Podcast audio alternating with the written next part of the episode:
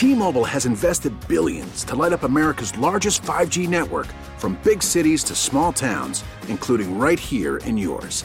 And great coverage is just the beginning. Right now, families and small businesses can save up to 20% versus AT&T and Verizon when they switch. Visit your local T-Mobile store today.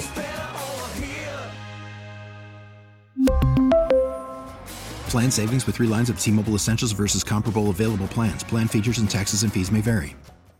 Dish is going to the show, and I'm just a regular guy. So here we are with the opening blast of the summer superhero blockbuster action. Thousands of shows around the world. You got Guardians of the Galaxy Volume 2. And isn't little baby Groot the cutest? Well, before we start talking about talking raccoons and cassettes loaded with songs that make me feel like I'm cranking a radio in a 77 Monte Carlo, which we will do on Thursday, I got a movie today that I saw last week that's a low budget superhero origin story that has magic and drugs and a young guy's desire to make a better life for himself and his sister. It's called Sleight, like, you know, sleight of hand. It's about this guy, Bo. He's an amazing street performing card trick whiz who can levitate stuff too.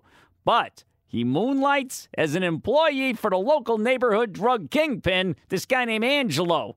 But Bo, he's a smart guy who circumstantially had to pass up an electrical engineering scholarship and who knows how to rig up his arm with an electromagnet, you know, for his levitating tricks.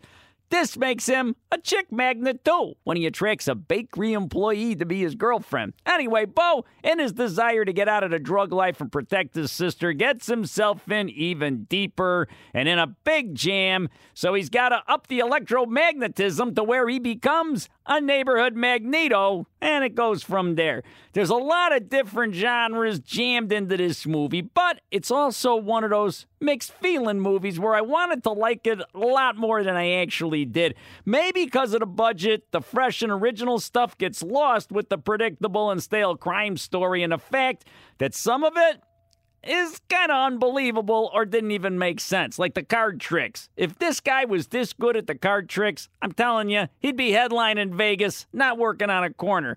But there is talent on display both in front of and behind a camera from young Jacob Latimore as Bo and J.D. Dillard, the director, that holds promise for future endeavors. But I was expecting Sleight and to not be so slight. So, on to bigger and bigger things for Thursday. We'll talk about Guardians of the Galaxy. In the meantime, you want to hear some of my other reviews? Those are at 93xrt.com, and I'm just a regular guy on 93xrt, Chicago's finest rock. We really need new phones. T-Mobile will cover the cost of four amazing new iPhone 15s, and each line is only $25 a month. New iPhone 15s? Only at T-Mobile get four iPhone 15s on us and four lines for 25 bucks per line per month with eligible trade-in when you switch. Minimum of 4 lines for $25 per line per month with auto pay discount using debit or bank account. $5 more per line without auto pay, plus taxes and fees. Phone fee at 24 monthly bill credits for all well qualified customers. Contact us before canceling account to continue bill credits or credit stop and balance on required finance agreement due. $35 per line connection charge apply. Ctmobile.com.